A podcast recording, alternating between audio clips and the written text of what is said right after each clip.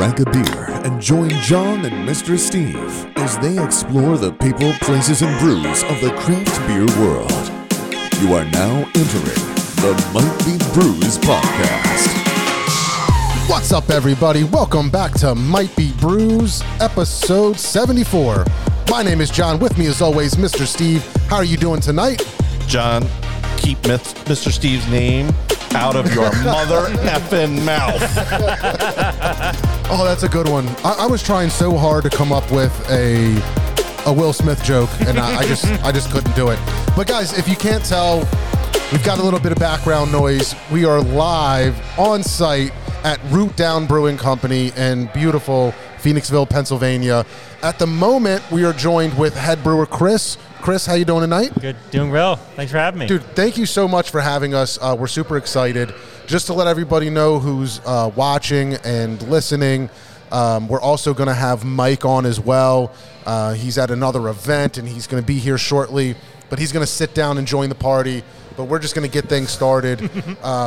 He's here in spirit. Yeah, he's exactly. Beer it, yeah. Dude, um, so Phoenixville used to be stomping grounds for me. Um, I used Yeah. to work here for a long time, and um, we'll, we'll probably talk about it with Mike a little bit. But I've got some history with this building. Yeah. Um, you know, and I was literally just coming through town all the time, and it's crazy how I switched jobs about five years ago, so I wasn't coming to Phoenixville anymore, and, and how much it's changed just in that time. Yeah, for sure. is pretty crazy. It's pretty nuts. Yeah, I've heard some stories. Our uh, our head chef, he, he used to own a restaurant down the street here, and he, he's told me some stories. Yeah, I believe it. you know, but it's funny because I remember a long time ago, people were telling me like, you know, they're putting money into Phoenixville, and, and this was this was at least 15 years ago, I think, right? Probably 15 years ago, and people were saying, they, like, all they were doing was putting down new concrete. Yeah. And like new street lamps, like on the sidewalks, and they're like, "This is going to be like the next like really cool town to hang out." And they were completely right.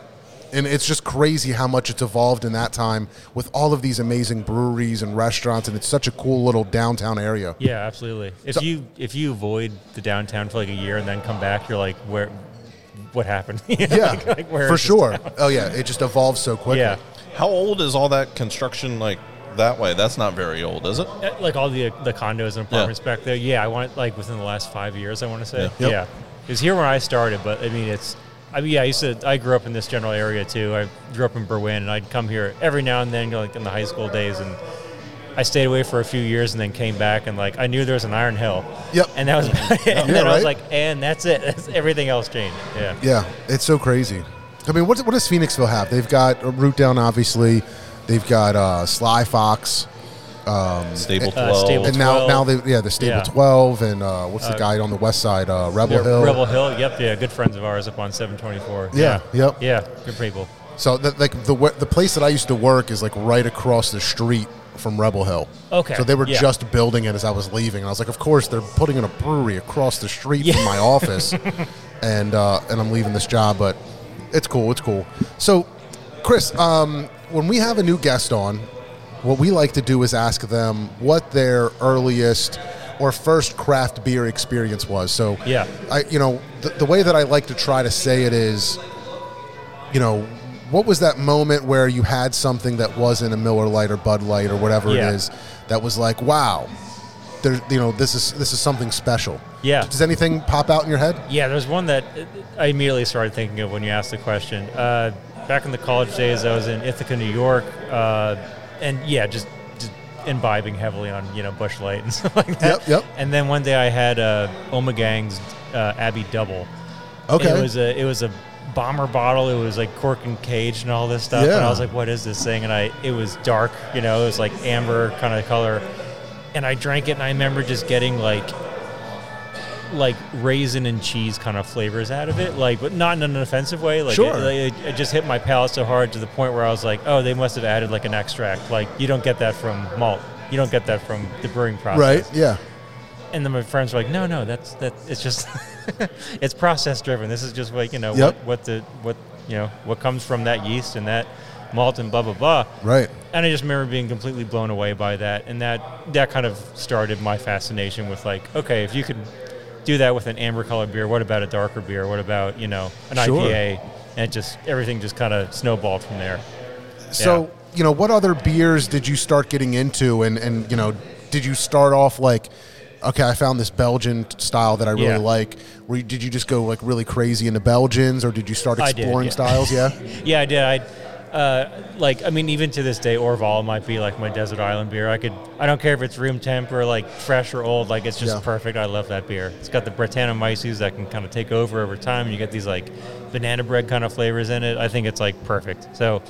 Yeah, I went down that rabbit hole for a while, and then uh, slowly got into hoppier styles because like this is like early to mid 2000s, and any IPA was bitter and like had you know Simcoe and Cascade and, Yeah. and Chinook in it, and it was like really resiny and intense. And I uh, hated it at first, and then like slowly kind of got my palate palate developed to it, and then it was like no, I, you know West Coast IPAs are amazing. And then I discovered Flower Power, which is Ithaca Brewing, where I was living, and I was like that blew my mind. so Yeah. yeah, that.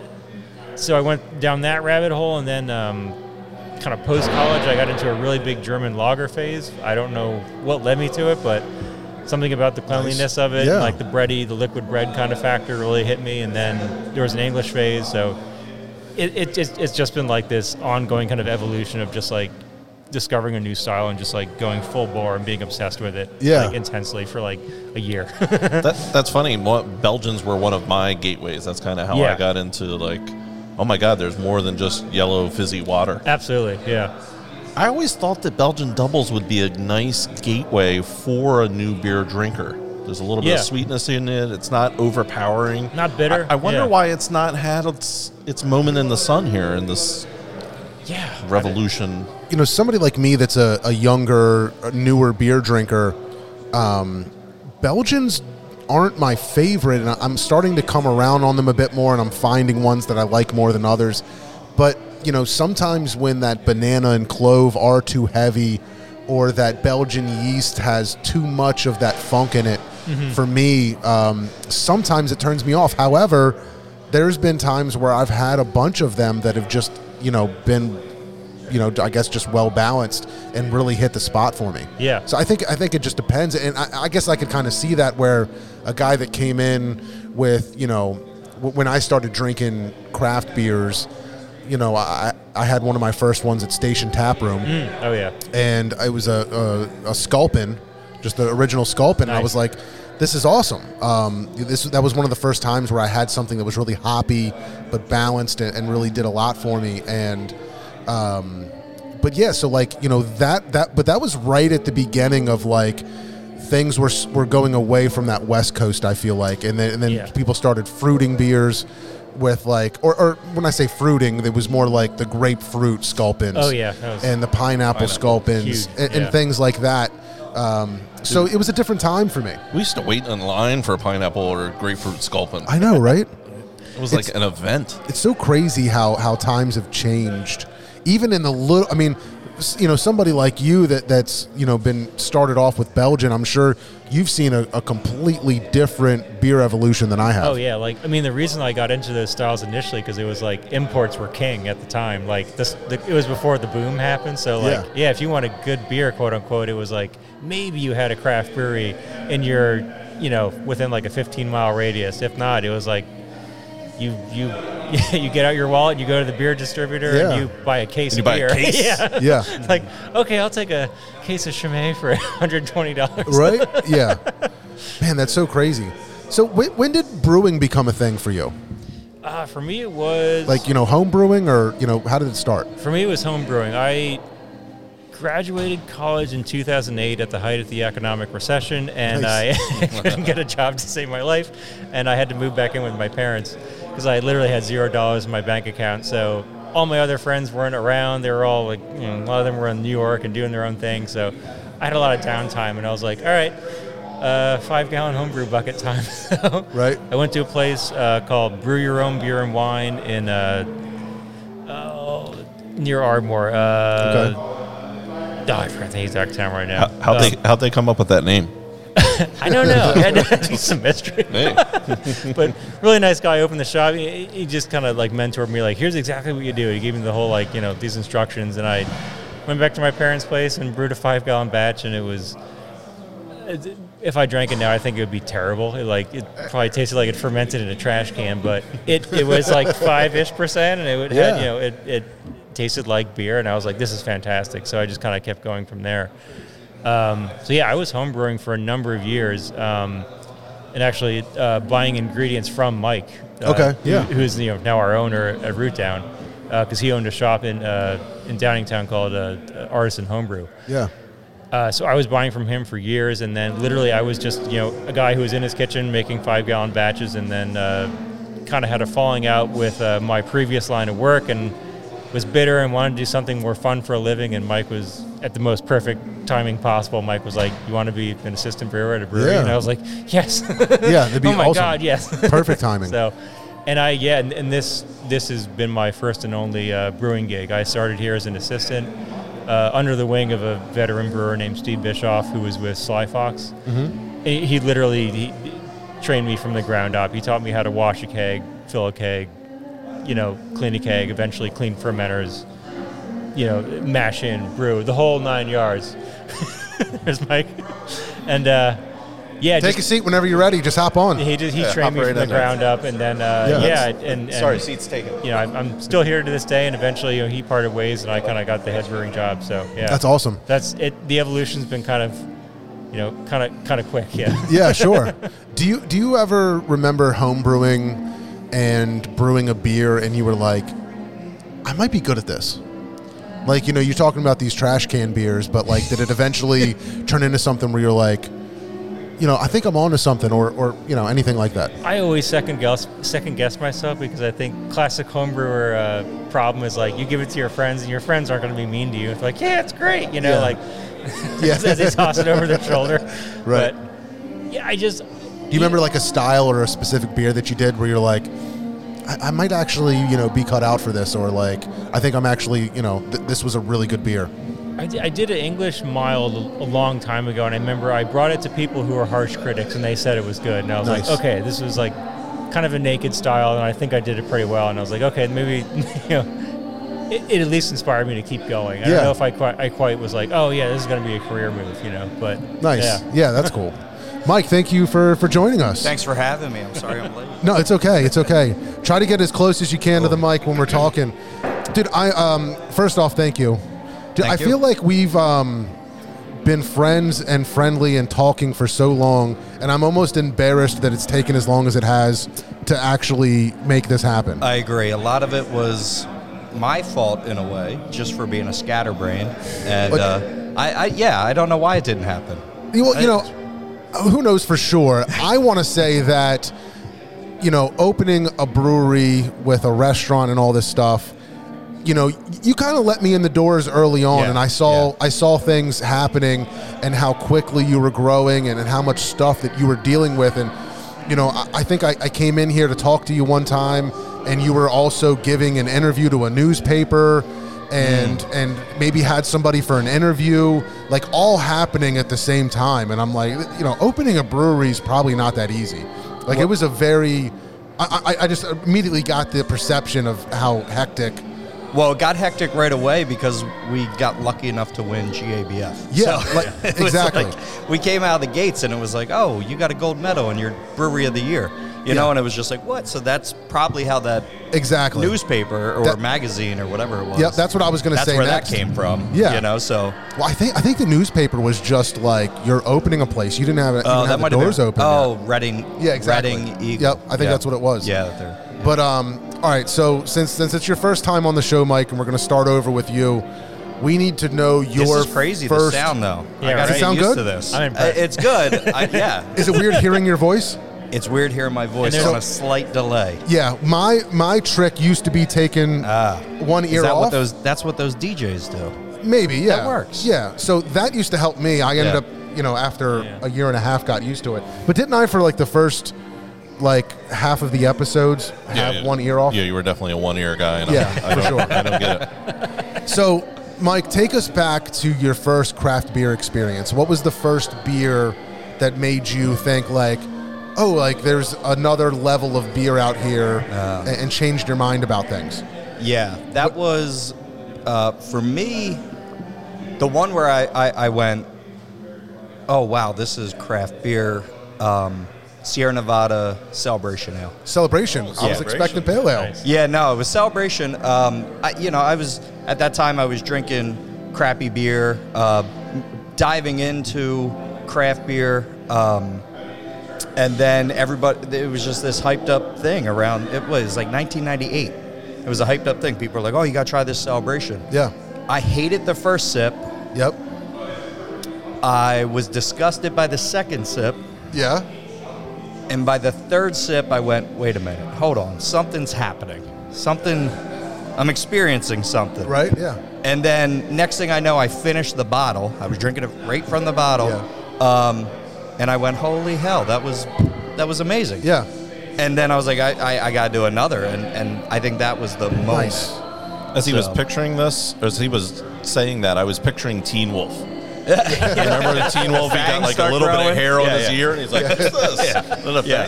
Then a Yeah. fan- Wait a Yeah. second. Then I'm on a Yeah. doing Two minutes that. later, he's dunking a Ironically enough, yeah, ironically enough, uh, after I finished a six pack, I was on top of a minivan driving down the highway. It was Doing a it was a bad Yeah. night, but you know, that's wiped clean off my record at this point. Expunged. Yeah, that's the term. That's it. Nobody knows that term except for people that have had something expunged. Shout out to Evan. He said Mike is the one that taught me to brew as well. Uh, E- Evan's a great brewer. I love yeah. Evan, I mean, yeah. yep. And he, he was supposed to come up here. He just texted me. Oh, yeah? And he was like, "Sorry, man, I can't make it." And I wanted to be like, "I'm not even there right now. I'm, I'm can't running late." so, Such a good dude. yeah, he really is. He- So he- tell tell me about um. no, so- let's just talk about Evan. Yeah, yeah. night. Let's just do that. I love Evan. Dude, he's um. So he's like been one of our like original fans, and I didn't Yeah. even realize that he was like in with all the breweries too. And then all Oh, of a yeah. sudden, I'm like, he does all our security. yeah, for like everybody, for like everybody that, that we know. yeah. So, but and I always just see him out too. I'll just like randomly grab dinner or or drink somewhere, and he's there Yeah. too with his family or whatever. So that's awesome. But um, tell me about when um, you got into brewing. Like, you know, what, what was going on with home brewing, and then, you know, tell us about how maybe I don't know what happened first, but when that evolved into the homebrew store. Um, okay, so man, I haven't told this story in a very long time. Okay. so it all started. Um, I got into craft beer, like I said, drinking Sierra. I was working at Exton Beverage at the time, uh, you know, 1999. Uh, they were kind of in the forefront of craft beer, so I was like just diving into this new craft beer scene. Yeah. Uh, really getting into it, and then I discovered Victory Brewing Company, uh, right in Downingtown. I lived in Thorndale. This was perfect. Um, Victory is where I cut my teeth Yeah. in craft beer, and to this day, they're, you know, number one in my book. Yep. So I was always into it, and then I joined the Marines, and I got stationed at Camp Lejeune in North Carolina. And at the time, North Carolina had no good craft beer. I was already into craft beer, and now I'm going out on a weekend Place where there's nothing. in Jacksonville, North Carolina. I was lucky if I could find a Sam Adams, you know, and I was like, oh, this is crazy. So I found a shop that had Mr. Beer kits. Yep. And I was like, oh, okay. I'm going to make my own beer. So me and some buddies, we made beer in our, and we put it in our locker in our barracks. right. And we would just, Is that, and it was is that allowed? No, it definitely I didn't think it was. No, I no, no, no, not at all. Uh, Speaking of expunged, yeah. yeah, that lasted. We did two batches. Um, and mind you, we would we would just let this ferment and two weeks later just drink it flat. You know, we did nothing. We just Yeah. drank it, you know, and it was garbage, but I really felt like I was creating something. I had fun with it. Um, I think on our third batch, uh, we had an inspection. It got caught by a gunnery sergeant. He made us dump it out. Um, we then moved the show to a buddy's house who was married, so he was able to live off base. Nice. So we played around with it, but it fizzled out quickly. None of my buddies were really into it because it tasted like crap. Right. Um, I mean, it wasing good, Yeah. but we, you know, I was like into it because I was just like, I kept saying to myself, when I get out of the Marines, I'm opening a brewery. Um, why I got out of the Marines and I was dead broke, and I went, it takes a lot of money to open a brewery, Right, so yeah. um, I'm not going to do that right away.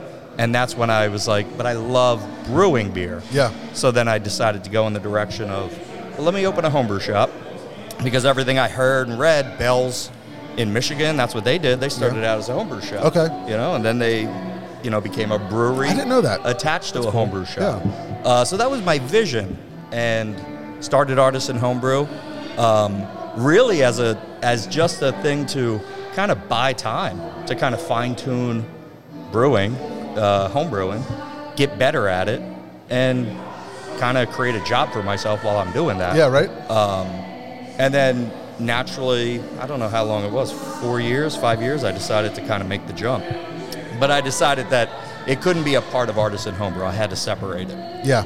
Okay. And, uh, and that's when I made the decision. I was getting married, and I told my wife three days before I got married, um, I'm selling the business, I'm selling the homebrew shop, and you're going to marry an unemployed dude with the dream of opening a brewery. Yeah. And uh, it was, you know, kind of Wow. had to go all in at that point. yeah, right? So yeah, and then that's that's how that kind of jumped into it.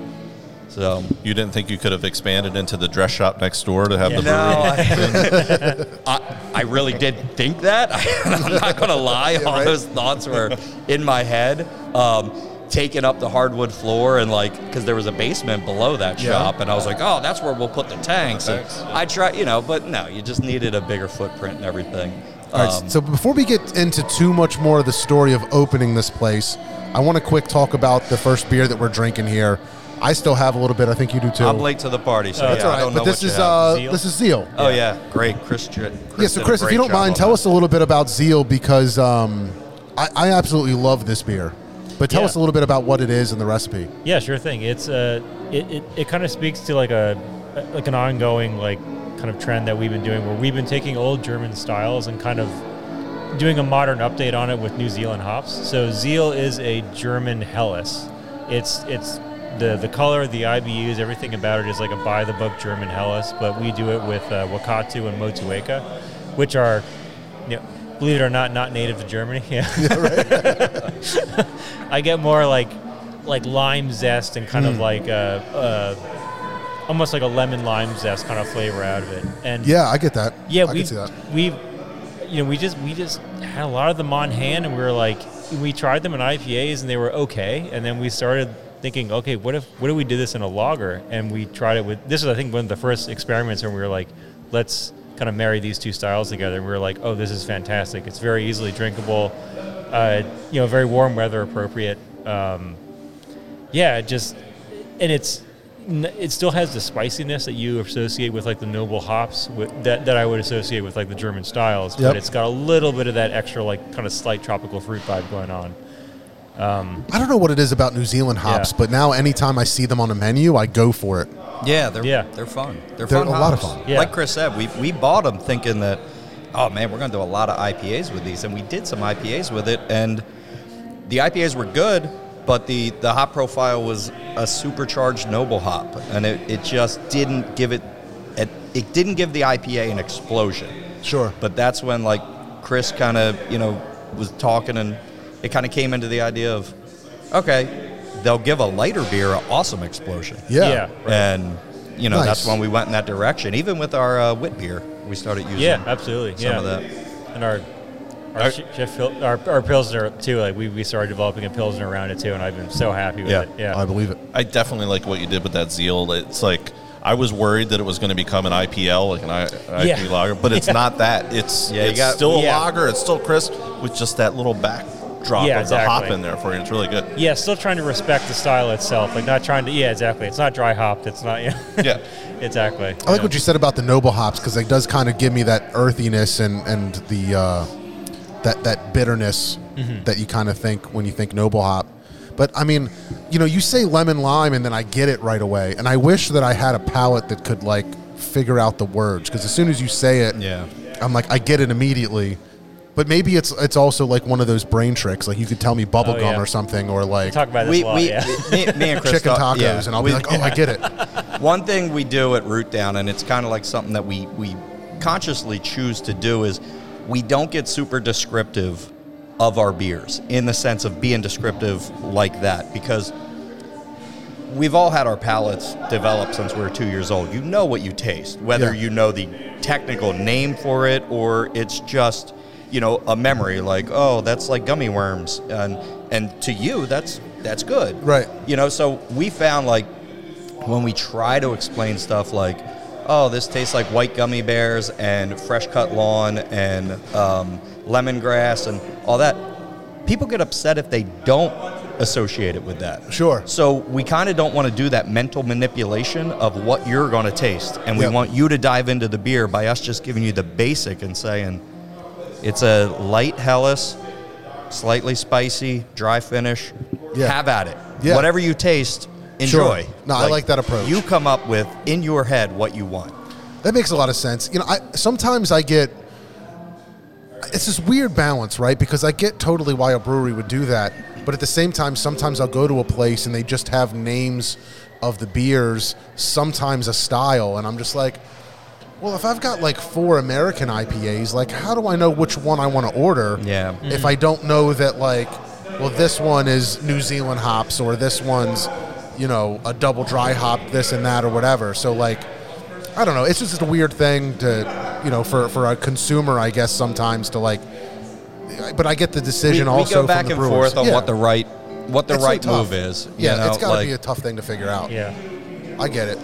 So so let's go into you, you're deciding that you're going to go pro. I always use that term. You're going to go pro, right? You're gonna you're gonna open decided up I was your going own to go broke. That's what it was. right? For at least a few years. and you're going to try to find a spot. What year was that? And and what when did what made you? Because you were looking in Coatesville too, yeah, right? Like I was looking almost- up near where Animated is. Yeah, Yeah, I was going to go up there. Yep. Um, I was looking all over, man. Downingtown was my main focus because that's where the shop was. That's Yeah, where I lived. that's I lived in knew, yeah. Thorndale. Um, you know, and things just weren't working out. And then I was looking at a place on 282. Sorry. Uh, near the Schuylkill Trail. Um, and, or not Schuylkill Trail. Um, what's that running? Struble. Struble. Yeah, I'm sorry. uh, Struble Trail. Uh, so I actually engaged into a, a, letter of an agreement with with uh, landlords, and we started discussing opening a place there. But Yep. I knew about this place, Yeah. and I really liked the the direction that Phoenixville was going. Yep. It it was ex- all these breweries coming in, right? And and most people were like, "Oh, you don't want to go up there? It's a bunch of breweries." And I'm like, "No, I do. I want to be around breweries because I love going to places like Asheville, North Carolina, where it's a Yeah. destination." Right. And you know, to use that political term, a rising tide rises all ships, right? Like Yeah. that's the that's the direction I wanted to go. I wanted to be a part of it. Uh, Jarrett from Bluebird, the distiller, he's up at the bar right now. I just saw. him. Yeah. We all like we're a community up here of distillers and brewers and and and it's the community. That's what I wanted. Uh, I knew this place existed, but um, Chatty Monks had a lease for this place, and you know I was like, oh, whatever. So I'm dealing with this place at Struble Trail, and then all of a sudden, my phone rings, and a buddy's like, yo, I heard Chatty Monks pulled out of that spot. And right like that same day, the landlord for the property we were looking at in Downingtown started acting all weird, and like they had a they had a bigger fish that Yeah. they were ready to hook, and I was like, this this might be it. So Yeah. I drove I drove up here, and um, I called the number on the uh, the window, and the realtor um, he was like, "Oh, I can, I can, you know, put you in touch with the owner. I'll get back to you in like a week or so." And I was like, "No, like I'd like to talk now." And Yeah. the funny thing was, the realtor was over at Steel City, a coffee shop just across the street. Okay, yeah. So he walks out and he's like, "I'm standing at the corner. Let's Yeah. talk now." then." Nice, yeah. and it, it just, I don't know. Yeah, it it just just like the universe aligned. Oh, that's And- awesome. And we got this spot, and it's, you know, it was scary because it's a big spot. It is a big spot. It's- yeah, starting out, you're like, all right, this is more than we need. Um, But it's like we'll- such a cool building. Me having worked in Phoenixville for so long and knowing like the history of it. Yeah, and that- it's I was been here forever. You you didn't buy it from the guy. Uh, I don't own this building. I didn't buy it. I'm not. Oh, I you're- you're- this. okay, okay. Yeah. But he bought it from Superior Beverage owner. Okay, so that Yeah, guy bought it and then he's leasing it to you. Okay. Yeah. I wasn't sure if you were dealing with Tom or. No, whatever. no, no. I got Tom's you. great. Tom, Yeah, yeah. Tom has been in here after we've redone it. Uh, he loves seeing the transition. Yeah. Uh, yeah, he still owns Superior Beverage. Yep. Yeah. Yeah. He's he's a cool guy. Yeah. But um, but yeah. So so you're you decide on this spot, and this was not at all the space that it is now. I mean, No. there was a lot of different things going on in here. I swear, I walked through here, and there was like stuff from like soda Oh yeah. and like you know the soda business Yep. and, and things like that yeah, still the Harsh around. root beer stuff. Yeah. is still here. Yeah, it was. But uh, I mean, it was just so. I don't know. Just the bones of this place are just so beautiful. Yeah. That like I was afraid to like put drywall over anything. I, I was like, no, I just want to keep it completely exposed the way it is. Yep. Throw some graffiti up, and you know, I mean, there's a charm in that. That's that. that's the Yeah. kind of look I, I really like. Like it's it's a look of, and I've said this before. You know, and we're a restaurant and a brewery, so people don't want to hear this, but it's a look of dilapidation, but like beautiful dilapidation. You know what I mean? Yeah. That's just kind of like it, it's pretty. I get it because it, it's it's a really It's me- clean in here. Yes. You know, like you could eat off the floor, but yeah. Well, maybe not right But there. but it's it's industrial. Um, it- it's got an industrial feel. Yeah. But it's also got like you know that old school, like an older building. Like I, I get what you mean, like with the dilapidation, but it's so cool back here. Like if anybody hasn't been here, there's it's a beautiful tap room space. You've got these like incredible floors, these high ceilings, a beautiful, humongous. That's a concrete bar, right? yeah. Oh yeah. Yeah. It's just it's so cool. Heaviest bar in Chester County, I guarantee. Right. So that in itself is a cool place. But then you walk down that little ramp and there's this humongous space back yeah, here. and then it's like it's like two different um, yeah, vibes. yeah. you know? It's a completely different experience almost back here. So you're putting work in to, to, to get this place together. And at what point did you did you know the entire time that there was going to be a restaurant involved? yeah. Unfortunately, Yeah. I didn't want. Trust me, man. My early business models uh, didn't want it. Wanted to go the food truck route. Yeah. Um, you know, but when you're when you're going to pick up a lease this big with this big of a space, you know, you need that extra income Sure. coming in. So yeah, I mean, um, we struggled the first two years, maybe um, with the kitchen. Um, because our focus, we want to be a brewery. Yeah. We want to make good beer, and that was it. And like, we'll give you a pretzel and some Yeah. fries, and like, you know, just easy food. yeah. Um, And that worked. That worked for us for two years. It really did. Uh, like I said, not to go back to saying, you know, winning the GABF, but that brought a lot of people in for us. So we were able to get by with just beer sales, pint sales. Yep, like, yep. you know. Um, then you're in Phoenixville, and Phoenixville is filled with amazing restaurants. So then the pressure starts to be like, all right, if you're going to play with the big dogs, you you Got- need to start right. putting out some good food. Um, so that's when we hired the chef we have now, and uh, I mean he's just incredible. Now our food is next level. Like now people like people go. People used to always go, oh, we want to go to Root Down, grab some beers, maybe an appetizer, then go someplace in town to grab a bite to eat. Um, and that's cool if you still want to do that. But now people are like, yo, let's go to Root Down, grab some dinner. How long has the chef been here? Uh, well, he's been here for about two years, and Okay. I feel like we haven't been able to utilize him because of COVID. Yeah, you know what right, I yeah. mean. Like Yeah. it, it's like we bring in this amazing chef, and then we're shut down, and it's like his name's Guy. We're like, hey, Guy, uh, you got to make pizzas for takeout. That's all we're doing. It's Yeah, just takeout, you know. And and he did an amazing job, and people were like, these are the best pizzas we had, but I- we just weren't utilizing them the way that we want to for his talents. I'm going to ask Chris, is the pizza good? You're a pizza expert like me. No, it's good. It's Is it very good? good. Yeah, no. He's, I'll, I'll He get does it the right way, want. Yeah, natural no, yeast, all Yeah. that stuff. No, he's So- using a wild poolish. He's, Yeah. he's doing it right. Yeah. Nice. Yeah, we, we were chatting about Yeah. both of us are into making pizzas. Dude, I would t- I would love to get Chris to make some pizzas here. Yeah. Too. Like, uh, yeah. That's awesome. So, I mean, you're, you're you figure all that stuff out, but when you're opening, you know, you do some home brewing stuff, but you know, what's your decision on brewing? Are you going to take the brewing responsibilities on yourself? No, no, I knew I What couldn't did you do, do? that. Okay. So uh, early on, we had Steve Bischoff, Do you remember Steve? Steve worked at the Yep. homebrew shop. I knew him. He was a brewer at Sly Fox. Amazing brewer, sh- extremely talented. Um, he was the main brewer. So originally starting out, it was going to be me and him brewing in the brew house. That was the game plan. I wanted to open a brewery so I could brew. Yeah. I feel it was like four months after opening, I was like, I can't, brew. Are you kidding Right, me? yeah, like, yeah. there's so much other stuff to do. Um, so I'm almost completely hands off, except for talking with Chris and all that. Yeah. Um, so Steve really took the reins, and then Chris came in as an assistant with Steve. Um, What, Steve. what about like the recipes? Like when, when you're Well, deciding to open a place, what what did you have on board that you or like in your mind? Like these are the beers that we're going to do. What was the Well, original? You, reach a point that recipes are recipes. I mean, I like. Yeah.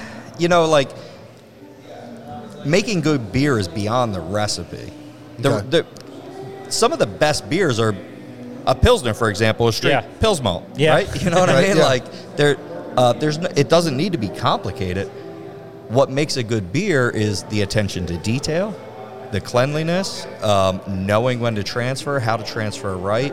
Um, zero oxidation like all this all the little fine stuff that's usually overlooked is what makes a good beer Yeah. so recipes i mean we do our recipes they're spin-offs of previous beers that tasted great Yeah. Yeah. you know so you know we have bine um, that tastes great then we go all right let's make another ipa but let's just up the percentage of vienna same recipe up the percentage of vienna change out these three hops um, stick with the same yeast a little lower grain a little lower abv like i mean like it all every recipe just kind of spins off the previous recipe Gotcha. and I, I wouldn't say we had a recipe that we had beers that just didn't sell or didn't do great because of the style Right.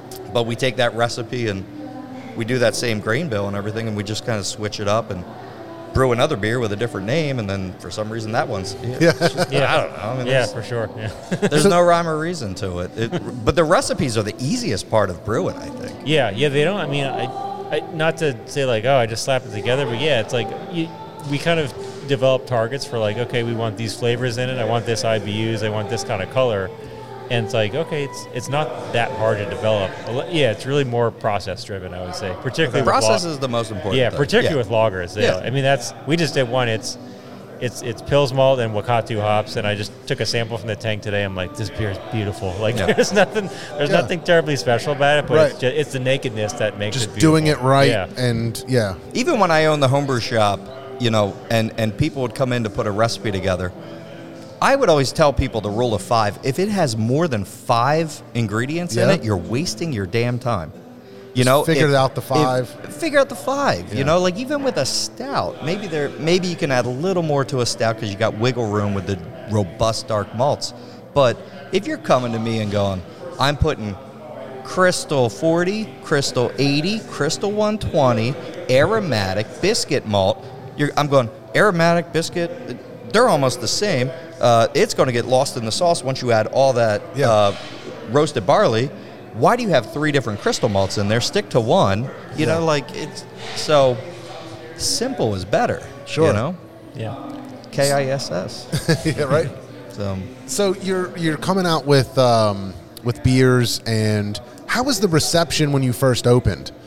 You know, what what was it like? You know, opening the doors. I'm sure that's a scary moment, right? Like you've got these plans in your head, you've got these beers brewed. You you think you know how things are, you know, how you think things are going to go, and then you actually open the doors. Yeah. Someday, this one day, what was that like? I, John, I'm dead serious. I wish I could answer that question, but it's been five years since then. Yeah. And I would say the first month, maybe two months of running Root Down is a blur to me because it was so chaotic. Okay. No, that, that's a good I, answer. though. am not. Yeah. I'm not kidding you. I believe it. It's a blur. Yeah. It was long nights, falling asleep on grain bags in the back, waking up early, doing shit right away, and then bartending. You know, like it was just doing everything because you're so nervous and you want to oversee everything. Um, to me, it went smoothly, and that was because I had the right people in place. It wasn't me that made Yeah, it run right. smoothly. We had a great kitchen staff. We had amazing bartenders, which we most of them are still with us today. Who's the guy I pointed out earlier that I've seen like since the beginning? Oh, Justin. Yeah. Justin. And he's our assistant brewer now. Yeah. Yeah, And yeah. he started out as a bartender with Yeah, us, and yep. now he's our assistant brewer. kicking ass. Yeah. Shout out Justin. I don't know if we said it on mic, but uh, that anniversary party where he did Oh, that yeah. System of a Down cover, Oh yeah. like on karaoke or for some reason. I think I think it, Yeah. that was what it was. I think unless he was, I was in here a another metal night. band or something, right? Wasn't Yeah. he? I think so. Like he was Yeah. a singer for a band at Yeah. one point. Hopefully Like he a death- listens to yeah. this, but I just hope he knows that somebody appreciated his performance when he Yeah. did that. So so everything's crazy. You're opening up, but but people are coming in and you're working your tail off. At what point um, i- is there a moment? Was it Bind? Was it GABF? What was that moment where you're like, this is going to work? Um, it it the moment for me and my most memorable moment, and I think we're three months in. Um, it was a packed Saturday night, and I was behind the bar, and music was playing, and I can't remember if we had a DJ or it was just our music playing. Um, and I took a step back from the bar, and we have these steps behind the bar that go up to an office. Yep. And I went up like three steps, and, and I mean, it was like packed, elbow to elbow. Yeah. And I watched the crowd bounce into the music, a packed crowd, and everybody had a smile on their face, and that meant the world to me. Yeah. Like at that moment, I was like, I don't know any of these people, but they're happy Yeah. with something I created, and that that was my moment of like, if I can just do this, if Yeah. this can just happen over and over, not make millions, not like just smiling faces Yeah. in a crowd, holding beers in their hand, making memories, that was my moment. Yeah, I love And- that. I love I love you know thinking or, or trying to like vicariously experience a moment like that because I mean that that's got to be such a cool feeling to me. I think we've said this before, but like if you're a band and you play a song and you get a crowd reaction that you want, like they're into it. Yeah. it's got to be a similar feeling, right? Like you've put how much time, blood, sweat, tears, money, whatever, and then you're seeing like it kind of starting to pay off, right? You know, Sure. there's all these people that are like enjoying it. Um, that's got to be like just the craziest and, feeling. and everything you see and hear, um, you know, like the direction and the vision, it's a it's a vulnerable moment for you because it's it's your expression to the world. It's Mm. your art, and you're going like, I hope they like it. Your art, right? It's like Yeah. personal. yeah. And if they don't, you know, Oh, it makes you feel We got cornhole going. I told them no problem. They can cornhole all they want. if they don't, you know, you're you're like, wow, they didn't like me. That's how you take it. Sure. And when they do like it, when the the crowd does like the graffitied walls, the beer that we produce, the style that the the logo, the you know, the energy we create in here, when they do like it, you go, oh, they did like my art. Yeah. And and it's like a rewarding feeling. Yep. You know, and then you'll read a Yelp review and it's like Ah, that mac and cheese was garbage. So what happened Ah, first? Shit, I didn't make it. What happened first? GABF or meltdown? Oh God, I don't remember. I don't know either. I So, somebody shout out Brett. Um, he asked if in the chat, um, is there going to be a meltdown oh? 2.0? I don't know. Brett, come in and complain about our service. I mean, yeah, yeah, we need an angry. that's what we need. That's funny. That's a throwback. That, that was a, yeah. That was just an organic weird thing that just kind of came and it was funny. You know, like just happened. Dude, I, Um, I swear. Now that guy is that guy has been back and uh, drank the beer. He's a great dude. Yeah, I believe it. Yeah, really cool dude. Um, you know, it's just kind of funny how the beer world works. It, it is. It's funny. So I checked in Melt, Meltdown on November 18th of 2017. Okay. So Okay. obviously the meltdown That happened before Oh. the beer. When was GABF? that was that was in September. Right? That was in September of 2018, I believe. 2018. It was within the first calendar year yeah, of our yeah. operation. Right. So Okay. yeah, I think it was the following year. Yeah. So that makes sense. The guy's like, hey, I'm in a new brewery and It's like chicken or the It egg. was second, somebody's not it was here for 103 seconds or was whatever his it was. second time here. He, Yeah. I mean, look, he he's a good dude. He was drunk. Yeah, Like, yeah. I had the video. I didn't, you know, I didn't want to show the video. Yeah, but yeah. It, I mean, I can't tell you. I can't tell you how badly I wanted to see the uh, video. a lot of people Oh, asked I'm to see sure. It. I'm that sure. dude owns a bear. He has a pet bear. What? Yeah, like when when somebody was like, "Yo, That this, completely this is the dude that complained it," and they show me his profile picture, and he had like a pet brown bear or something. I was like, "I'm not messing with this dude." Like, Oh, that's amazing. and look, he and, and I'm not kidding you. He's a really cool dude. It was Yeah. just you know, No, I and believe it. It wasn't even a meltdown. It was, you know, we had fun with it. Yeah. He he was he was wrong with his facts, and uh, we had we had video proof thanks to Evan with his Yeah. security company, Shout All Point Evan, Security. yes. Uh, we had video proof of how long he was here. Blah blah blah. I'm anyway. I'm siding with the guy with the bear. Yeah. that was like completely new information to me. So, uh, so you do you do the? I, I thought that was such a cool thing too. That it was like a beer nerds collaboration, right? yeah. Wasn't So it? I knew Todd Farrell. Yeah. And he was yeah. Now, now, speaking of Todd, shout out Todd because I've known him for a long time. But I, for some reason, Mike, I don't know if I can place you there. I I've told this story kind of a bunch of times on the podcast that before I even drank beer, I started playing softball with this crew of people.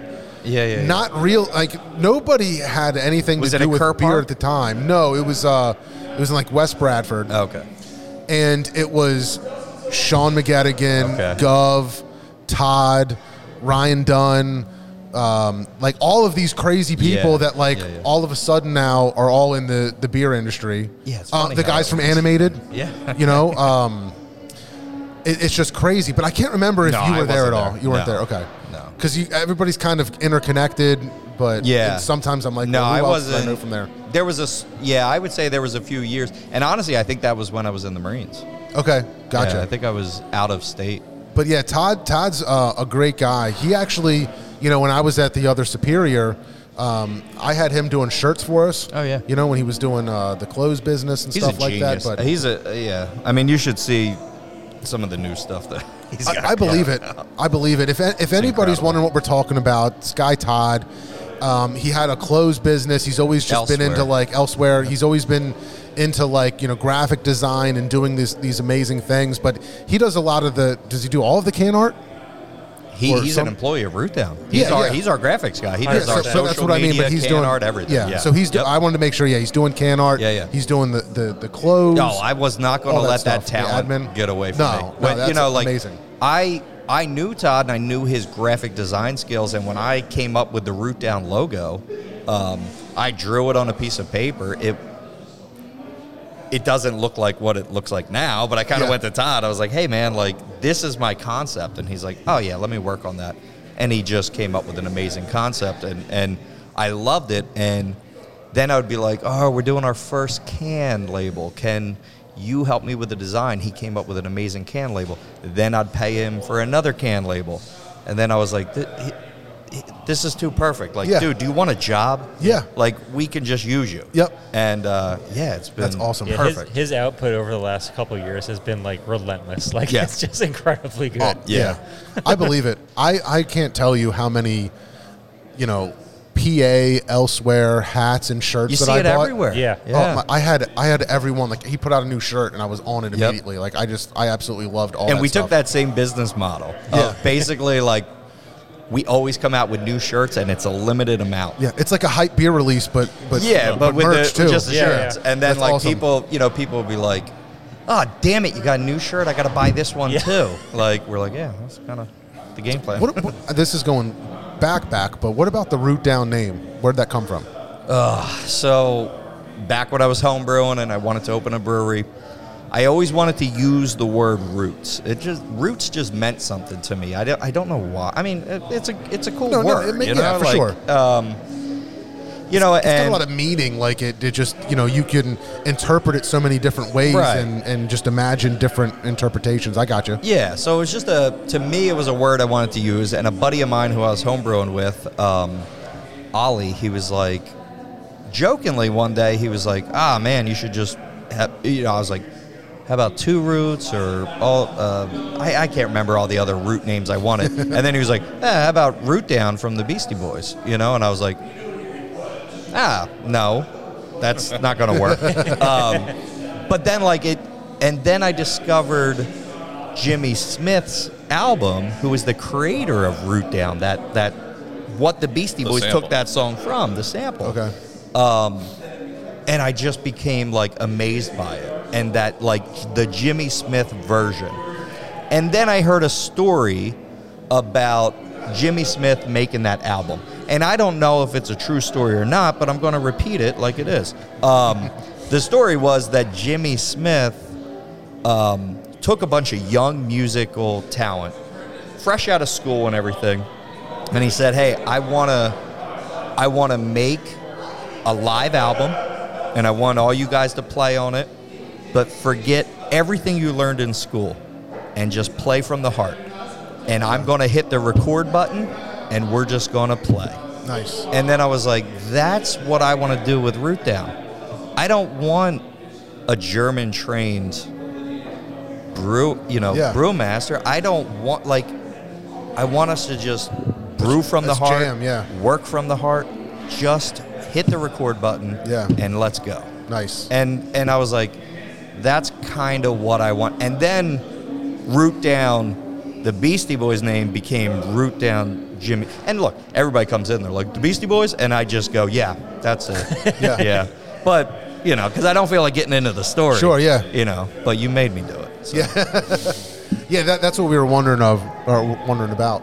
So, so tell us the um, the story of Bine, if you could. Like, you, you, you have the you you create the beer. You probably realize you're onto something. I don't even know how that process works. You just like ship crowlers out to like It was Colorado, It was or canned. does that work? Okay. Yeah, we had to send canned beer out. Yeah. Okay. Yeah, I mean, ha- how the beer was created was, uh, and shout out to Steve Bischoff if he's listening, but uh, Bine was an IPA that it was our fourth, maybe it was our fifth batch of beer that we made when we first opened. So the first batch of beer we did was a saison, and then we did an American Pale Ale. Yeah, and, and then we and then, uh, I think we did the Hefeweizen, and then the yeast from the pale ale we created Bine. Now, all of the grain that I bought in when we first started and started to brew, we went through pretty quickly, and by the fifth batch, me and Steve were like, "All right, this is the grain we have left. We have a little bit of Pils malt, we have a little bit of two row, we have some Vienna."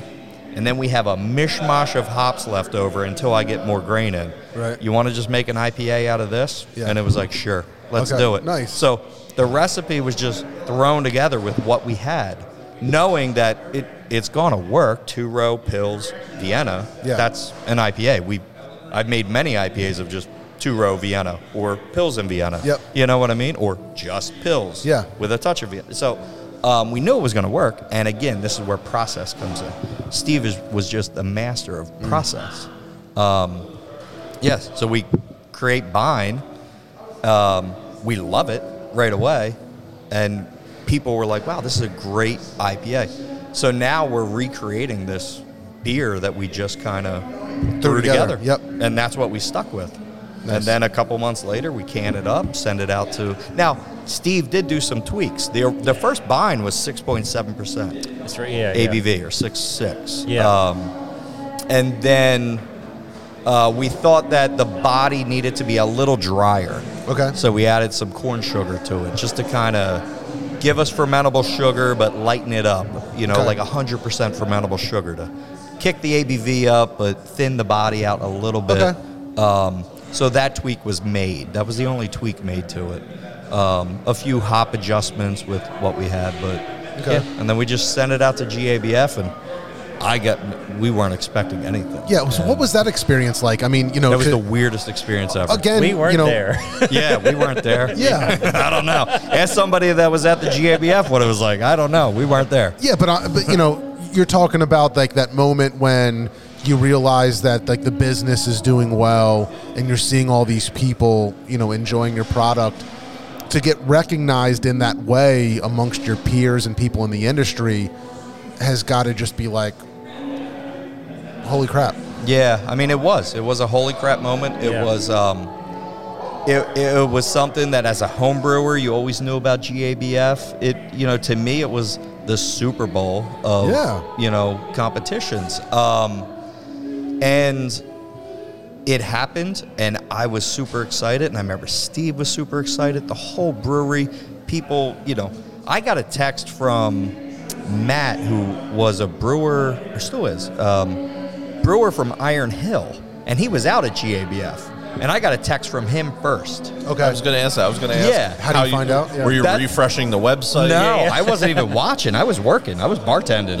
and um, yeah, and I got a text, and it was like, "Holy shit, dude! Congrats!" Oh, can we curse? yeah, yeah. Of course. Yeah, yeah. It was like, Well, "Holy." you can now. I said crap earlier, so you're probably like, yeah. Holy crap. Yeah, I got. ner- Um, Holy fucking shit. Yeah. So it, the, the, you know, I get this text and it said, "Holy shit, dude! Congrats!" Yeah. And I'm going, "What? What is this guy talking about?" But he's a brewer. This is Matt. He's from Iron Hill. Like, what? Um, wait a minute. It did something happen? And Yeah. I, and I have no idea. And then, um, God damn, I can't remember who the other person was that texted me. Um, Ethan at Stickman or something. I got another text and and it was like, dude, like, and then it hit, and I was like, oh, something happened at GABF. Yeah, okay. Then I had to ask these guys, what? What happened? and they're like, you're not here? What's going on? Yeah. And I'm like, no. And and I guess out of GABF, we were named Midsize Brewery of the Year prior to them announcing our awards. So Wow. that's what they heard first, and they went, "S- you had to have Yeah. won some awards. It's a point system. Yeah. Yeah. You win multiple because awards. built you up. were so you awarded award. this, Yeah. and we're like, what? Oh shit! So then we start like, okay, we gotta listen. What are we getting? And Yeah. then it was, Yeah, I remember. I did. I was. It was a Saturday, and I'm sitting there on the couch, and I just started getting texts from like random numbers that weren't Yeah. on my phone, and I was like, "What kind of expert level trolling is this?" Like, like, haha, real funny. so you get you get you know mid-sized brewer of the year. That's got to be really cool. And, and how do they judge that? Is that well, that's a point system. Oh, so okay, it's that's if you're saying. we won the gold, so Yeah. that was like six points, and then we won a silver, and that was three or four Okay, points. okay, I got. So it was like a point system, and that's how they award. Um, so what what does that do for you as a business? Like what did that change your clientele? Did you all of a sudden having Oh, well, you know people. Um, driving from you know other states and, and did, did you pick up on any of that? We we did to a degree.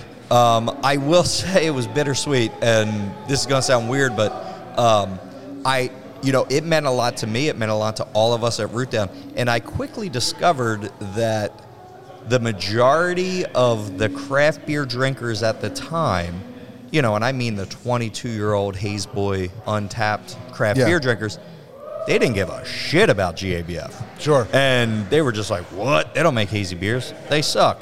You know, like, Mm. Yeah, and, yeah. and so it was bittersweet. Where it's like, "Oh, we won this award," and people are like, "Well, whatever. This hazy brewery's better." And it's Yeah. like, so it was like all this like negativity coming too, and you're just like, "Wait, can we even enjoy this?" Like, Can you appreciate I- what this is? you know, and it's like, yeah, well, look at the Untappd of Bine. It's a Yeah. fucking 4.2. and, you know, the, this New York brewery far away from me that I travel to, that's a five. And you're like, oh, well, that's cool. I'm sorry. But Yeah. experts told us that Yeah. this is a good beer, not the 22 year old that only knows haze shit. So, I, yeah, so it was just kind of like a weird moment where you're like, well, what do you do with this? Do you do you boast about it? Yeah. Do you be proud of it? Or because every time you try to be proud and be like, oh yeah, we won. Uh, we're the only East Coast brewery to win gold in American IPA category. That- That's amazing. You know what I mean? Yeah. It's like, but at the same time, you boast about and people are like, yeah, whatever. Well, but it's not, like uh, yeah. this brewery's better, and you're like, oh my god, like I'm not saying it's Yeah, not a yeah, right. like uh, that's not what I'm saying Hey, when just- we yeah, it- promote it won so you- yeah. it I- was I- just weird, but no, we did get an influx of people coming in, um, traveling. Yeah, I remember, you know, people from New Jersey, and I don't, I don't know if people traveled really far. But, Yeah. Um, you know, so it was just kind of, that happened, and it was kind of a scary thing too, because it's like, all right, well, we got to keep the momentum going, and now this big magnifying glass is on us, Right. you know. So people would come in for buying, and then, you know, then they'd be like, okay, cool. And what hazies do you have? And we're like, well, we don't really do hazies. we got some unfiltered shit. Yeah. if you want to try that, you know. So And, and it's funny that you know when I was thinking about this beer and when you guys won and everything, I was like, I wonder if they made that to specifically hit those style guidelines because that's really what it is when you're out in that judging. It's, Yeah. it's how well are you hitting the style I don't. guidelines. I don't think we consciously brewed it that way. We brewed it based off of beers we loved. Bell's Two Hearted, um, Headhunter, you know, like those uh, those style IPAs. That's what the that's what our vision was. Um, and all of the, those beers I'm mentioning are award worthy Style You know what I mean? yeah. So, um, yeah, I mean, that was the style guidelines we were trying to truly pinpoint. Piney, citrusy, hop profile. But at the same time, you're just using what you had left at the time, Oh, yeah. which is Yeah. pretty crazy too. Right, right. And then you just like adjust it a little bit Yeah. to, to make it a little better or whatever. But But I mean, you know, like even when, and- and that's what I told Steve at the time. I was like, it doesn't matter. It's Pils and two row. Like I always made my IPAs with Vienna. I never used crystal malt. and None of that stuff. It was always Vienna was my the malt that kind of gave the maltiness, the subtle maltiness of the IPAs that I wanted to make. Right. So as long as we had that, that you know, I was like, no, this will be a great IPA. Yeah. This will be good. So, yeah. Now that beer's fantastic. I just finished the Bine. I love the bitterness on that. It it's just like I don't know. Like I say for everything that I like, it's got a great body. It's well balanced. Yeah, I mean, the, well, It's got Yeah. it's got everything. That's balance John's is the descriptors. key. Yeah, yeah. Yeah. That's what he's got. That, that's my vocabulary. If I Well- like a beer, it's it's it's got a great body and it's well balanced. Uh, I mean, maybe not all our beers are, are about the body, but balance is Yeah. always our focus on Yeah. beers. Yeah. Even when we do the hazy shit, you know, like it's, um, I, well, we don't even say it's hazy. We just do unfiltered, like Yeah. murky shit. But you know, uh, we're not going down to ten IBUs. Like, I still got to put at least thirty-five Yeah. IBUs in there. Like, Right. it's got to be like, it's got to be a balance. It can't Yeah. have it so lopsided. To us, I'm not saying anybody else that does it. I'm just saying how Root Down wants to make their IPAs Yep.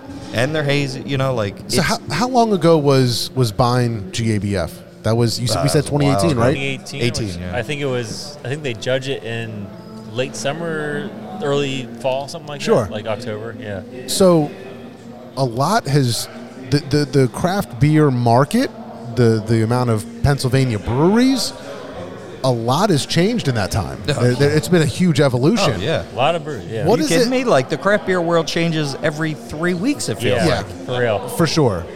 Like So- I, I mean that when when this brewery opened, I had a list of like uh, like I had a vision of the direction and all that, and actually prior to Root Down opening, like that year of us like gearing up to open, the craft beer world was going so rapid. I didn't know what to do. Yeah. I mean the changes and the what's the hype now? What's the what's the new thing you got to do? It was so rapid. I mean, I think social media plays a big role into that too. Like, Sure. I- you know, but just the yeah, it, it it started going crazy to the point that we we tried to make a conscious decision to not fall into that trap. Like just do what we do. Yeah. It's either gonna like continue to make like we continued to make pilsners, we mm-hmm. continued to make and it wouldn't sell and we'd only make two hazies on draft and it would sell out quick and then people would be like I mean there was times we were just out of hazy beer on draft because Yeah. we're just and we're like oh well we got Bine and we got this filtered uh, we had a beer called 1999 called they want their IPA back and it was just this you know and we were like we have that and Yeah. you know like a 22 year old going no I, like is what is, Yeah. no I don't want this I was And born in like, 1999. yeah. and you're just like, you're like, oh shit, just stick with it, stick with it, just keep Yeah. going, and then hopefully the trend comes back or whatever. But Do you feel like that's happening? Because I mean, I, I was admiring your, your tap list earlier, and Chris and I were talking. I was just like, you know, Eclectic, yeah. yeah, there's just such a, a good balance of styles here, and, Yeah. and so many Balance. There's not a, Yeah. a ton of yeah. there's my word for the night or forever. It's been such a, I mean, 2021 especially, just been such like a, a breath of a breath of breath of fresh air. yeah, sorry. yeah. No, in terms of beer, yeah, I mean, Yeah. We've we've tackled more lagers in the last year than I Yeah. think we've ever have. Like, it's nice Yeah. that, Yeah, our that- last Pilsner was our fastest selling beer, Yeah, so- which has never happened before. That's and we amazing. brewed it, we put it out, and we're like, "Are you like it's gone already?" And yeah, what three weeks or something? like, I was like, it wasn't a hazy IPA. no, okay, and, yeah. it, and yeah, and I love that lagers are coming back around. You know, I don't love that they're coming with a a caveat of things have to be trendy and it has to be on a side pull tap or Yeah, right. it has to be a milk pour. Like that's cool if that's how we need to get a younger generation Yeah. into it and they need a hype aspect to Yeah. it. That's cool. I'll play that game, but Yeah. I'm just happy that lagers are back and I think they taste good on regular taps too. I feel like that's got to be a tough balance because you know somebody like me, I I feel like I would want to just go like, like I, w- I would just chase the hype, and I would be like, Yeah, I- we're gonna we're gonna do all hazies, and we're gonna sell a billion things, and we're gonna we're gonna crank them out quickly, and and who cares? Dump whatever you want in there. We'll triple dry hop it and call it something crazy, and and I- do a different name every week. And I chased the dollar a few times. You know, Yeah, like but- you, but- but you want to go down that road at some point, right? But, but then it goes back to what I said about Jimmy Smith about playing from the heart. Yeah. And you kind of go, I'm just not excited that's about the- this tap list. Yeah. Look, So But every once in a while, you got to keep the lights on. Yeah, you got to make. absolutely. You Correct. got to. Ha- you got to buy the instruments. yeah, yeah, You- yeah, yeah. Right? Uh, totally. we, we- we had a talk with somebody that that that we all know, and uh, I said, "Man, you you know you you've got one of the best brewers that we know in the area. Like, if you guys just cranked out hazies, like he could probably do it better than some of like the most." You know, whatever, and, and you guys could probably just, you know, have people lining up like crazy, you know, but you guys just don't have like a, a crazy hazy IPA. And he's like, well, that's just not what we're about, and we're just going to stick to what we do. And um, you know, and then he just like keeps doing well, and Yeah. it's like, how awesome is that to just stick to your guns and do what you want, and you have a packed place on a Friday, Saturday night, Yeah. like you're saying, and and everybody's having a good time, and you're like, but I did it my way, Yeah. you know what I mean, Yeah. and, and it worked out. Very gratifying. That's got to yeah. be like the best feeling. Yeah. Yeah, I mean, look, I, I love our guests that come in here, and um, they're a different breed. You know, the guests that come in here are enjoying each other's company. Very rarely am I seeing them drinking a beer while uh, on Untappd and judging it.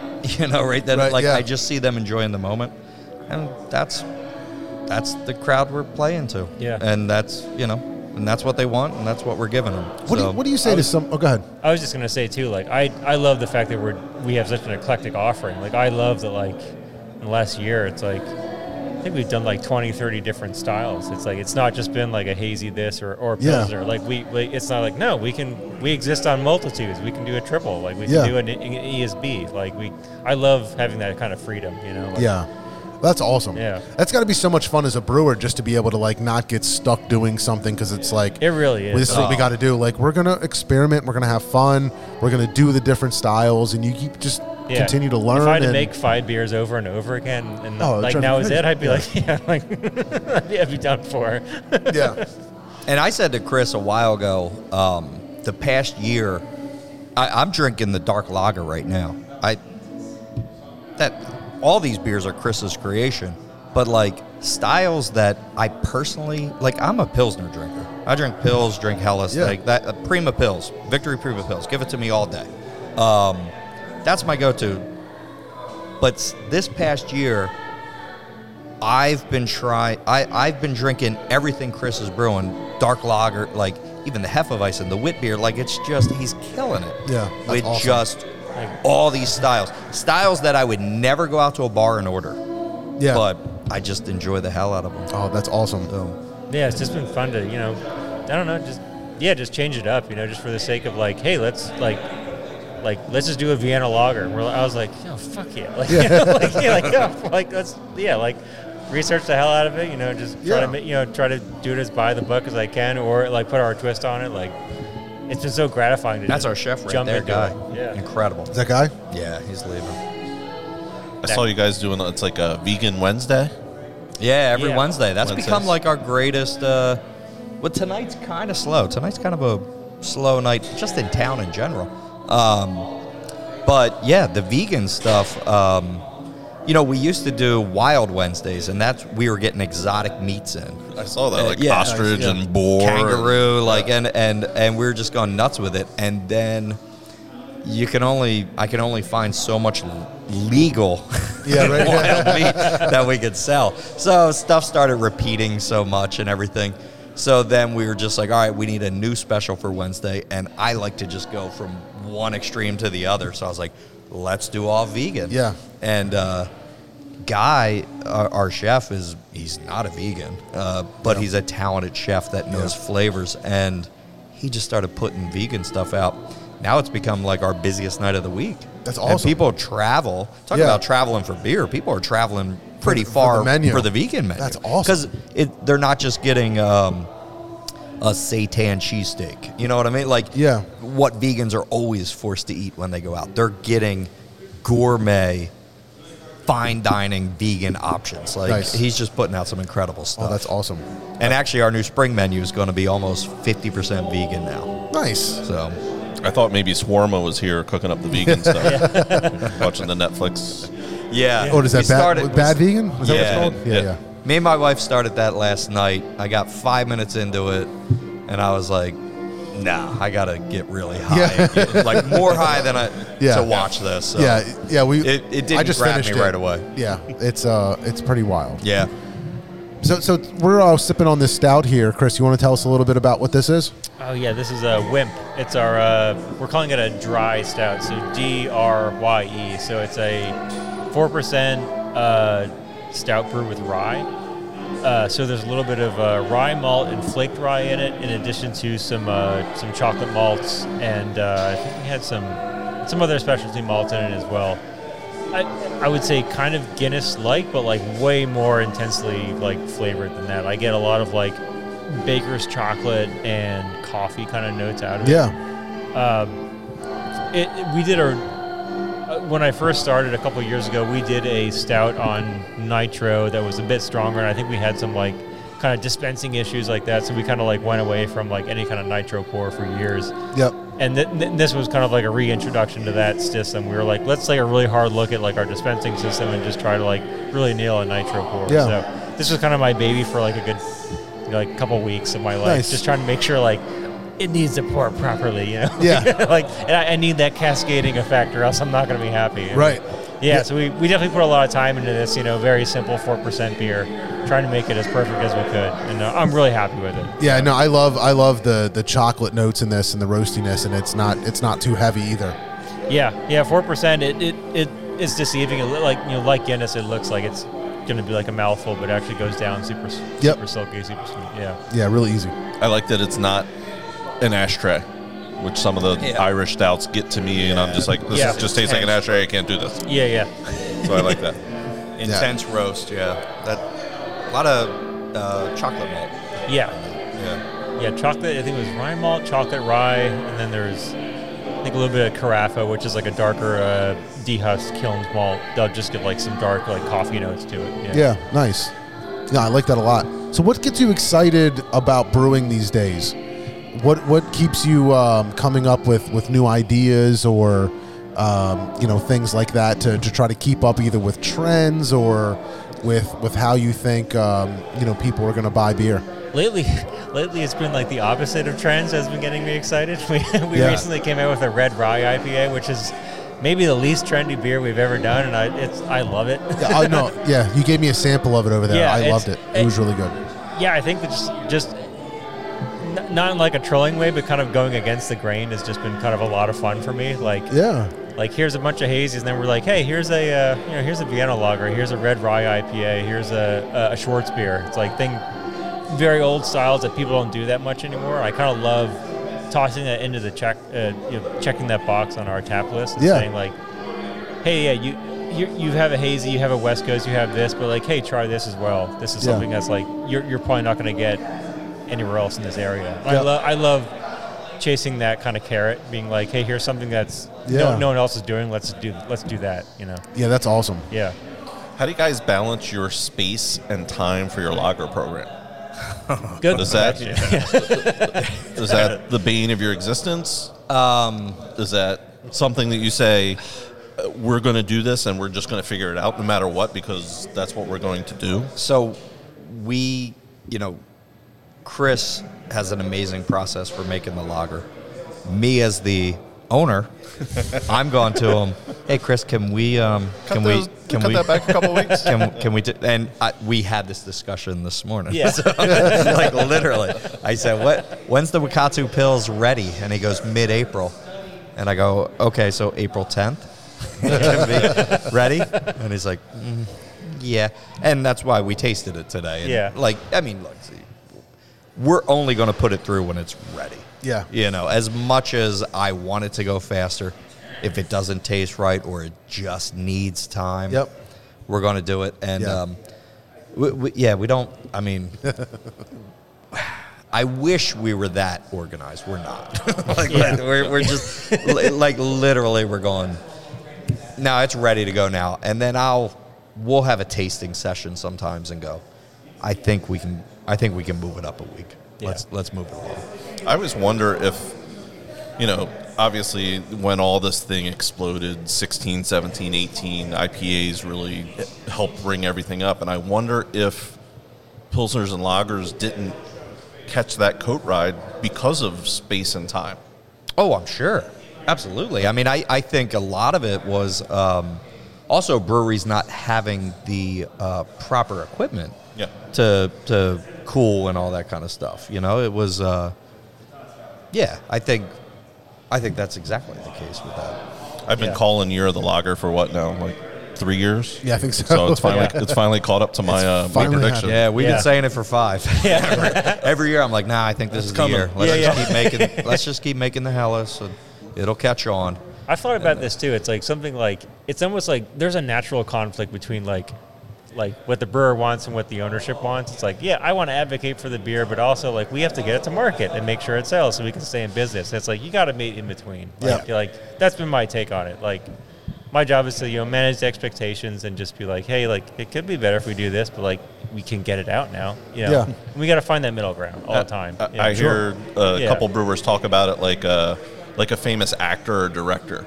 They'll do the Yeah. one for the you know they'll do the popcorn movie. They'll do the Yeah, one yeah, for yeah. them, and they'll do the one for me, the art house kind of kind of fancy flick that not many people are going to watch, but that's their art. Yeah. That's how they're Yeah, exactly. they're marrying that together.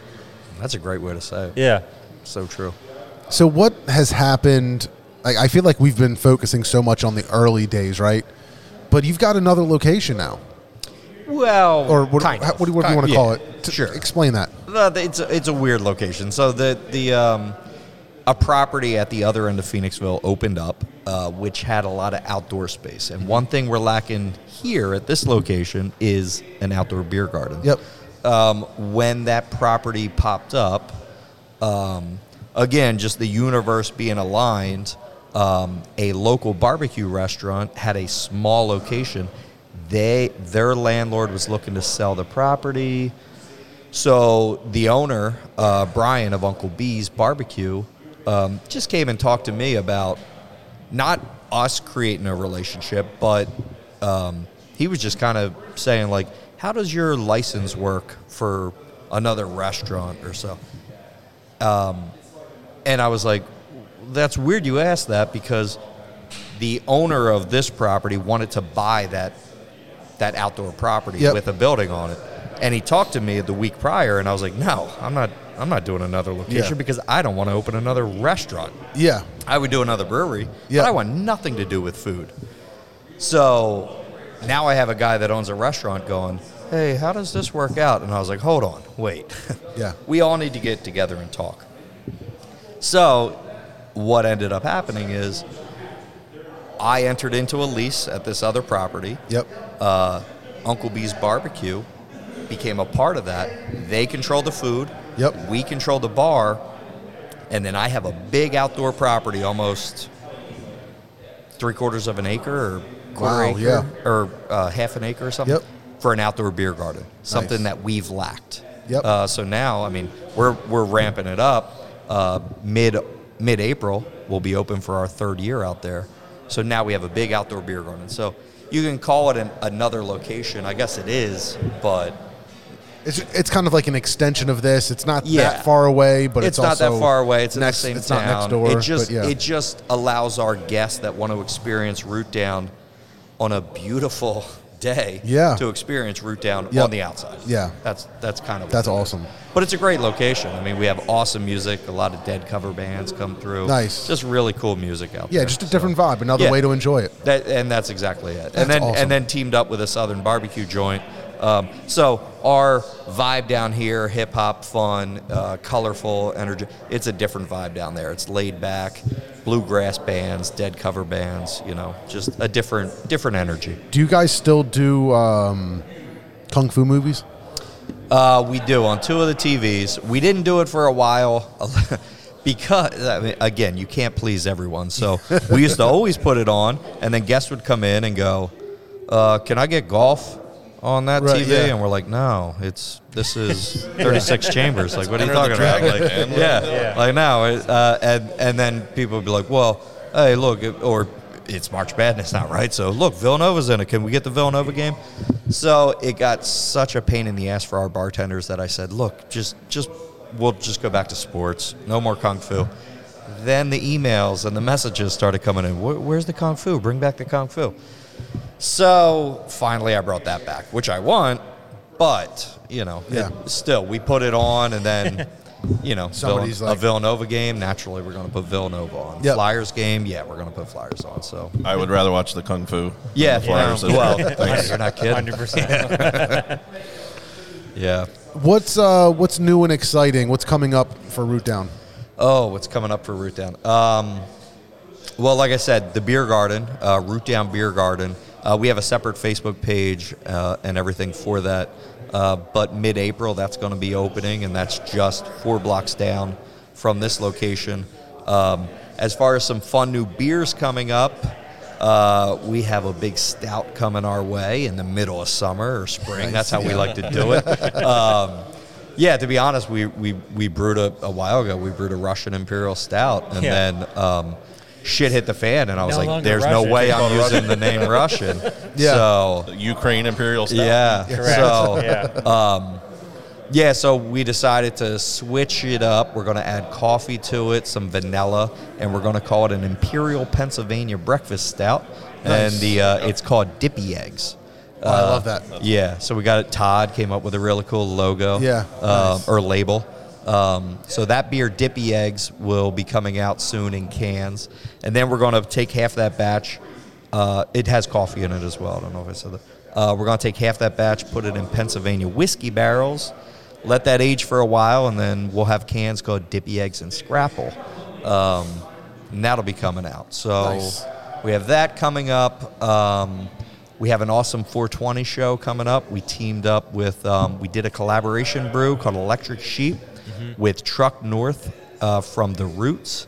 And he's going to be releasing his new album called Electric Sheep. Who is that? Truck North. He was What- part of the Roots crew. Yeah, what, well, uh, it's like a they're they're just yeah, a but like what gang. instrument? You have any idea? No, he just Okay. he's just Okay, yeah. that's cool. Yeah. No, I, I just I love the Roots, but yeah, yeah. So um, he just released. Uh, he's going to be releasing a new album, um, produced by Rock Bottom, uh, Rocco from Death by Bong. I don't know if you know him. Remember Death by Bong? Great band. Um, so they're going to be performing uh, on 420. Nice. We got a big 420 show uh, coming up. We're going to have some. Uh, bunch of fun stuff, some rolling papers to give out, some uh, paraphernalia, some all, all kinds of things. Nice. So look for that announcement coming soon. Okay, awesome. So big 420 show here at Root Down Brewing, right? at Root Down, yeah. Yeah, awesome. So, um, I don't know. Chris is doing some cool pilsners. Yeah. Um, Yeah, we got a single hop Wakatu Pils coming out. It's like yeah, that I'm making him release yeah. a week Yeah. earlier. Yeah. but it's, it's just like the simplest beer. But I, I took a but you sample. love- yeah, you I said you loved it, right? Took a sample from the tank today, and I was like, yes, this is This is Yeah. everything I want. Yeah. That's awesome. Yeah. What do you think? You ready for toast? Do a toast. Let's do it. How about a beer? Woo! Might Be Brews presents the toast of the week. Oh my god, dude. All right, I'm going first. Uh, my toast of the week. Uh, I've, I guess I've got two. Um, one of them is going to be to you, Mr. Steve. Happy birthday, which was yesterday. It was yesterday. Happy birthday. Happy I'm birthday, old. bud. Thank you. Also, I, I, I think you and I talked about this earlier. I feel like I've been shouting this out like every week, but uh, our good friends Brett and Laura that have been on the show, they just had their first baby. That was, uh, I guess, last week, baby Jack. So uh, shout out to you guys, congratulations, and uh, and yeah, that's my my toast of the week. Woo! Cheers to you guys. Cheers. Cheers to Cheers. I have this no is beer. uh, his first uh, Jack's first toast. Yeah, Jack's first toast. Probably not going to be his last. If, if I keep this up, he'll get one like every other week. Yeah, right. Yeah. My toast is going to be to uh, all the people that uh, took the time to wish me a happy birthday on Facebook. It was funny. I'm you know looking through. You know, you get the notification and you, you go see who it is, and the you know the first thing you usually get like a memory like, oh, I remember going to school with that guy, or I remember doing this activity with that guy. And I have a very eclectic friends list because I did a lot of different activities, and I never like mixed friends Yeah. like when I was teaching my percussion stuff, like I had my percussion friends, and then there's the high school friends, and then there's the beer friends. And Yep. Seeing all those different people, it just made me thankful that I got to experience a lot of different types of people in my life. And Yeah. uh, and uh, shout out to everybody that uh, took the time. That's awesome. Shout out, guys. Cheers. You guys have anything you want to do? I'll do one. Uh, well, it's kind of weird. My sister, who's been the most COVID conscious member of our family, she she got it, Yeah. and she today's day five. So Nice. get back to work, Kara. So, yeah. so cheers to her for Cheers to her. Day five. Yeah, She's got it, and Congrats she on made break- it through. Congrats on breaking the seal. exactly. Yeah, I thought, uh, you know, it's it's such a different feeling. Like, you know, I, I got all the vaccines, the booster, and um, still got it. You know what I mean? And don't know if I if, if I had it before or not. But it's just like it just feels good to like have it done now. Like Exactly, you've done it, yeah, and, yeah, and it's it's like, like- okay, I've had it. I've got immunity plus boosters. I'm probably in good shape, and I'm on the other end of it now. Yeah, So exactly. just it's a good feeling. I'm still a virgin. yeah. Yeah. as far as I know, I never got it. Yeah. Yeah. It's weird. I took so many. T- I mean, obviously, in this business, you got to be Yeah. aware of it. And Yeah. I, I, I have gotten sick Yeah. since it started. I have felt horrible. I have taken test Tests after and test. tests, and yeah, like- yeah. And I'm like, are you kidding me? Like, Yep. just I wanted to say I have it. Yeah.